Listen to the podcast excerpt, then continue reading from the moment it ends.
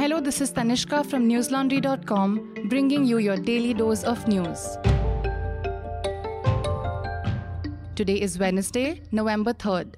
Before I begin, I'd like to tell you that you can spread the light of free, fair, and factual journalism this Diwali by gifting those close to you a News Laundry Diwali hamper. You can also get our merchandise for yourself and say that you're a proud member of a community that keeps independent journalism alive. With every Diwali hamper you buy from us, we're offering you free, giftable News Laundry subscriptions.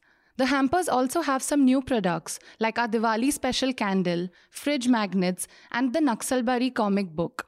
So, go to newslaundry.com and get yourself and your dear ones these hampers because Diwali is just a day away. You can find them under the Diwali offer section on the top of our website. India recorded over 11,000 new cases of COVID 19 and 311 deaths in the last 24 hours. The total COVID tally now stands at over 3 crore 43 lakh, and the death toll is inching closer to 4 lakh 59,000. So far, India has administered over 107 crore COVID 19 vaccines, out of which 41 lakh doses were given yesterday. Prime Minister Narendra Modi, in a review meeting today, urged the healthcare workers to conduct door to door vaccination in places where the residents are not fully inoculated against COVID 19.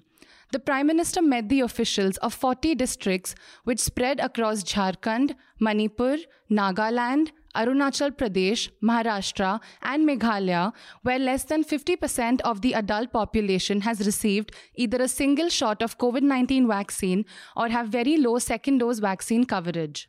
Vaccine maker Bharat Biotech said this afternoon that the Central Drugs and Standard Control Organization had approved the extension of Covaxin's shelf life up to 12 months from the date of manufacture. Meanwhile, the World Health Organization granted approval today evening for emergency use listing to Bharat Biotech's Covaxin. It has been cleared for use in all age groups above 18, over two doses spaced out four weeks apart. The approval comes after a rigorous review period.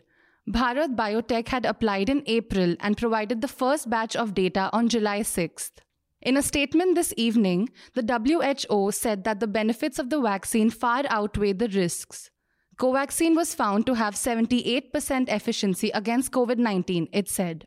Globally, COVID 19 has infected more than 240 million people, thereby claiming the lives of over 5 million. As per a report in Reuters, China recorded its highest death toll in three months with 93 COVID 19 deaths today. Supreme Court Judge Justice D.Y. Chandrachud said today that the delay in communicating bail orders to prison authorities was a very serious deficiency in the criminal justice system. He said, and I quote, this needed to be addressed on a war footing as it touched upon the human liberty of every under trial prisoner, unquote. The judge was speaking at an online event organized by the Allahabad High Court to inaugurate virtual courts and e-seva kendras to facilitate online legal assistance to litigants. Justice Chandrachud also spoke about the e-custody certificate that was launched by the Chief Justice of Orissa High Court, Justice E. Muralidhar, which made every under trial and convict serving term have an e-custody certificate to them. Recently, Bollywood actor Shah Rukh Khan's son Aryan Khan had spent an extra day in jail despite being granted bail by the Bombay High Court as his release orders had not reached the bail box outside Arthur Road Jail in time. Earlier this year, the Supreme Court had also taken suo motu cognizance of the delay in the release of 13 prisoners, despite the court granting them bail. Speaking of under trials, journalist Siddique Kappan has been awaiting bail in a Mathura jail since October last year. Kappan was arrested when he was on his way to Hathras to report on the rape of a Dalit minor. Do check out my colleague Akanksha Kumar's ongoing series for News Laundry on the charge sheet against Kappan. Her most recent story is titled The Booklet Connection. UP Police says PUDR, JNU Publications link Siddique Kappan to SIMI. Listeners, the reason we are able to get you detailed and factual reports is because News Laundry is funded by subscribers. We don't depend on government, corporations, or advertisers because we have subscribers like you supporting us and the work that we do. If you are not a part of News Laundry already, click on the red subscribe button on the top right corner. Lowest subscription starts at rupees 300 only. Pay to keep news free. In order to manage the dengue outbreak across several regions, the center sent a team of experts to nine states and union territories. The team of experts include officials from the National Center for Disease Control and National Vector Borne Disease Control Program, who will coordinate with the state government and submit a report on the situation. Delhi, Haryana, Punjab, Kerala, Rajasthan, Tamil Nadu, Uttar Pradesh, Uttarakhand, and Jammu and Kashmir recorded significant dengue cases in the past month. Delhi has recorded over 1500 dengue cases so far, of which 1200 were reported in October, thereby making it the city's highest per month count in the last four years.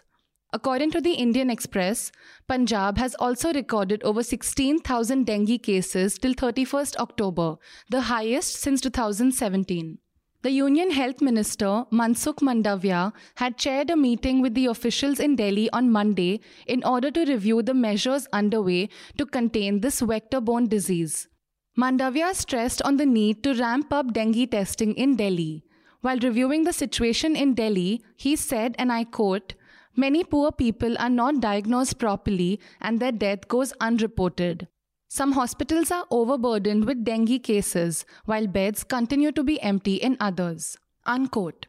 Mandavia also asked the authorities in Delhi to create measures for the removal of stagnant water from houses, restaurants, industries, and overhead tanks. Rahul Gandhi spoke out against the rising prices of fuel and other essential commodities today, saying that he wished the Modi government was sensitive towards the people. On Wednesday, the petrol price in Delhi hit rupees 110.04 per litre. In Mumbai, 1 litre of petrol now costs rupees 115.85. The price of commercial liquefied petroleum gas cylinders had been increased by rupees 266 from November 1. The Hindu reported that the revision pushed the price of one 19 kg cylinder to rupees 2000 in Delhi. Meanwhile, BJP ministers had defended the steep rise in prices. On Sunday, Madhya Pradesh Minister Mahendra Singh Sisodia had said that people should be practical and accept a little inflation since their income is also rising.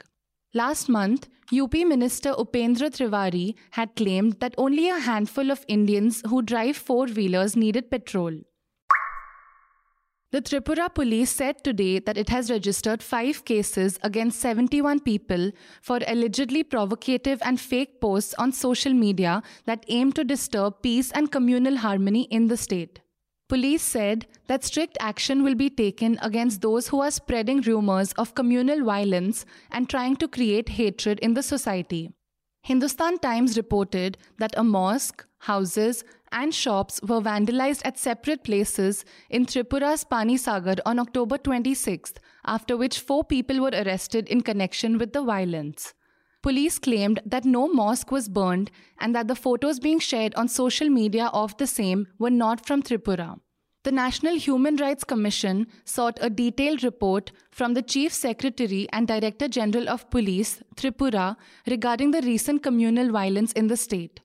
Last week, the Tripura High Court had taken sue cognizance of the communal violence that took place in North Tripura, Unakoti, and Sipahijala districts on October 26th.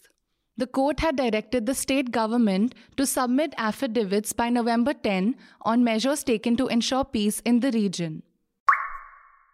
On Tuesday, the Taliban banned the use of foreign currencies in Afghanistan, a move which could further disrupt the economy. According to BBC, the Taliban said that the economic situation and national interests in the country required all Afghans to use Afghan currency in their every trade. In a statement shared online, spokesperson Zabiullah Mujahid said, and I quote, the Islamic Emirate instructs all citizens, shopkeepers, traders, businessmen, and the general public to henceforth conduct all transactions in Afghanis and strictly refrain from using foreign currency. Anyone violating this order will face legal action. Unquote. That's all the news we have for you today. Have a great day or a good night, depending on where you are listening from. Happy Diwali!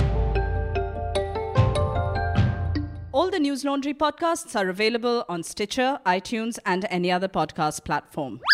Please subscribe to News Laundry. Help us keep news independent. To catch all our podcasts on news, pop culture, current affairs, and sport, visit newslaundry.com. Follow us on Facebook, Twitter, and Instagram, and subscribe to our YouTube channel.